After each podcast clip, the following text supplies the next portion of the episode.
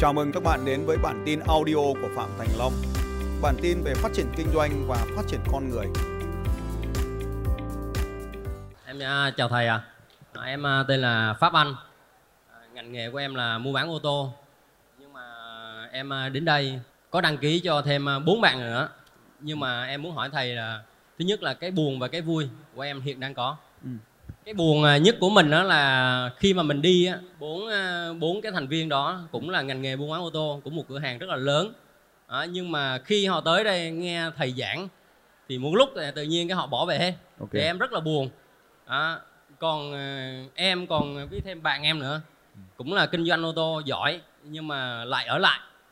Tới thời điểm giờ nhiều khi rất là đói nhưng mà vẫn nghe thầy giảng, nhưng mà cái tư duy của tụi em mở ra rất là sáng. Một con đường rất là mới. Rồi. Thì sao? Câu hỏi là gì? Thì em muốn thầy cho em biết thêm nếu mà mình muốn giữ lại những cái người bạn đó cho họ cùng với mình được không ạ? Hay là có cách tư duy gì để cho họ mở ra giống như mình được không ạ?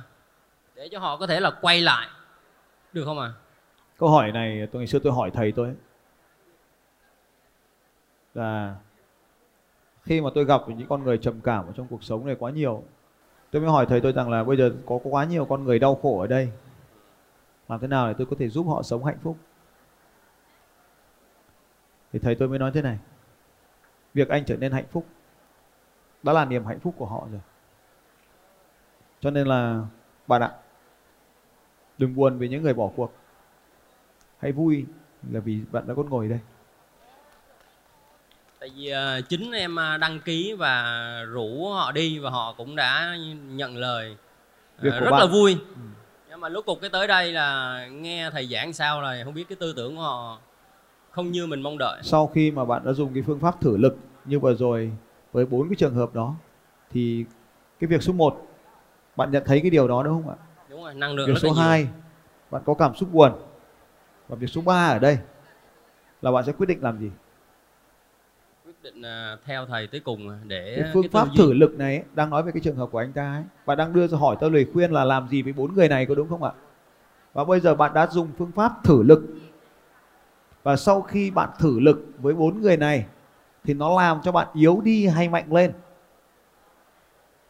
Thì cái đoạn này thì em chưa thật sự là thử. Nó buồn đấy, buồn thì yếu đi hay mạnh lên? Buồn vì thiếu đi à? Buồn là yếu đi hay mạnh lên?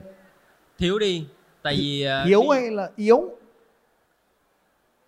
Yếu đi thầy ạ. Yếu đi. Vậy thì chúng ta có học cái bài rồi, gặp phải một cái tình huống là yếu đi thì ta phải làm gì?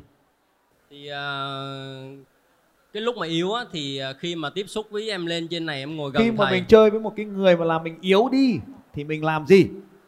Thì em sẽ loại bỏ đi thầy ạ. Rồi. Và em sẽ lên gần trên này, và tiếp cận gần. Khi mình loại bỏ đi thì mình loại bỏ từ từ hay loại bỏ nhanh? Loại bỏ từ từ thầy. Thấy không? Anh có học được đâu. Thay đổi nhanh thì tạo ra cơ hội nhanh. Anh còn nhớ điều này không? Rồi, ok thầy. Thế về cái quyết định ở đây là gì? Vậy là loại bỏ ngay. Tức khắc. Cảm ơn anh. Thì lời khuyên của tôi không phải là loại bỏ những người đó. Nhưng mà thế này, đây là điều tôi đã trải qua. Sau khi học xong bài học này, ông thầy cũng nói như vậy thôi. Là anh trở nên hạnh phúc thì đó đã là hạnh phúc của họ rồi. Và lúc đó thì tôi đã làm điều này. Ở đây có anh Đinh Công Lý, anh quay phim của tôi đấy. Khi mà tôi thay đổi về trạng thái cơ thể của tôi từ một thằng béo phì sang một cái người gầy như này, thì lúc đó tôi nói với anh ấy rằng là này anh ấy, tôi thay đổi cuộc đời tôi đây. Thì anh ta nói không, tôi không tin vào những điều đó. Ông Vận Mích có khi chia sẻ chuyện của mười mấy năm trước nào. Tôi và anh Đinh Công Lý chơi trong cái hội với nhau, hội nhiếp ảnh với nhau. 2004. Trước 2010 tôi như là một nhiếp ảnh ra đường phố đấy, cuộc sống nó cũng rất là khó khăn, đổ vỡ về tài chính, đổ vỡ về tiền bạc. Nhưng mà lúc đó câu chuyện của tôi và lúc mà tôi thay đổi. Khi mà lúc đó thì khi mà mình gặp những cuộc sống như vậy, lúc đấy mình nặng gần 100 cân. Cái câu chuyện của anh này, anh hỏi là bây giờ tôi dẫn những người bạn đến đây, 4 ông, giờ còn có 1 ông thôi và tôi nữa, còn 2 ông thì đi về mất rồi. Và tôi rất buồn về cái điều đó. Tôi phải làm gì? Đấy là câu hỏi của anh ấy. Thời điểm mà anh Long gặp tôi thì có rất nhiều những cái người bạn họ cũng đến cùng một cái sự kiện cái thời điểm đó, đúng giờ rất đông nhá, họ đứng dưới họ đưa ra những cái ý kiến để phản đối tôi với anh Long thời điểm đó. Nhưng cái điều quan trọng lớn nhất là mình phải xác định là mình là người quyết định cuộc đời của mình. Bởi vì mình là một cái diễn viên trong cái câu chuyện của cuộc đời của mình, thì mình phải làm tròn cái vai diễn cuộc đời của mình trước. Thế sau đó thì đến thực sự bây giờ cuộc sống của họ vẫn thế, sau 10 năm cuộc sống của họ vẫn thế. Còn tôi gặp anh Long, tôi nhắc lại những cái tấm hình ảnh đó, thì cái duy nhất là khi mà bản thân mình thay đổi thì mọi thứ sẽ thay đổi xung quanh mình. Và lúc đó mình sẽ hấp dẫn một cái nhóm trí tuệ ưu tú mới. Sẽ có những người điều tuyệt vời họ đến với mình hơn, nhưng còn cái nhóm kia họ vẫn ở lại cuộc sống như vậy. Như vậy thì mình phải lựa chọn giữa hai cái cuộc sống đó, một là ở lại với cái nhóm người cũ, hai là mình tiếp tục bước đi thì mình sẽ phải gặp những cái người mới hơn trong cuộc sống này. Có những cái người bạn mới, ví dụ ngày hôm nay gặp được bạn là một người bạn mới, hoặc là anh hôm nay gặp được tôi là người bạn mới. Cái này có quyền lựa chọn, một là sẽ quay lại với cái nhóm người kia, tôi rất muốn thành công nhưng mà tôi sẽ lùi lại với họ, hay là tôi rất muốn thành công tôi lại bước tiếp nữa, tôi gặp lại những cái người mới ở trên đây, trên dòng kẻ đó. Rất cảm ơn anh. Từ đó thì cuộc sống của tôi bắt đầu thay đổi. Có vài điều tôi như anh Công Lý nói, tôi chia sẻ với anh cái này. Cái lúc mà tôi thay đổi đó là năm 2009.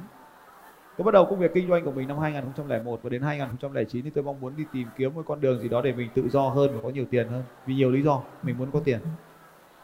Là khi tôi tìm thấy một con đường để đi thì mình chỉ cho anh ta, chả ai tin mình cả và chẳng ai đi cả. Nói chung những người bạn đấy giờ thì như anh Lý nói thì cuộc sống họ vẫn vậy, và thậm chí thì họ thuộc về nhóm 8 người mà anh em mình nói chuyện lúc sáng với nhau. Và bây giờ thì họ gặp lại tôi, họ rất là ngượng và xấu hổ, nên họ thường lảng tránh cuộc đời này.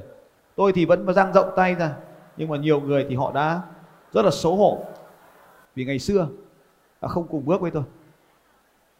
Thì cũng không sao cả, chuyện nó cuộc đời nó là như vậy. Khi bạn đang cố lực leo lên con dốc, bạn lại còn kéo thêm những hòn đá, thì làm sao bạn tiến lên được?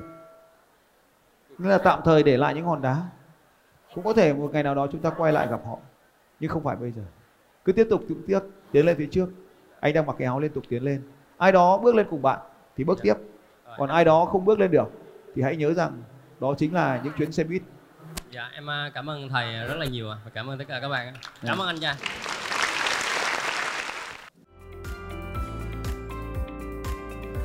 Xin chào các bạn và hẹn gặp lại các bạn vào bản tin audio tiếp theo của Phạm Thành Long vào 6 giờ sáng mai.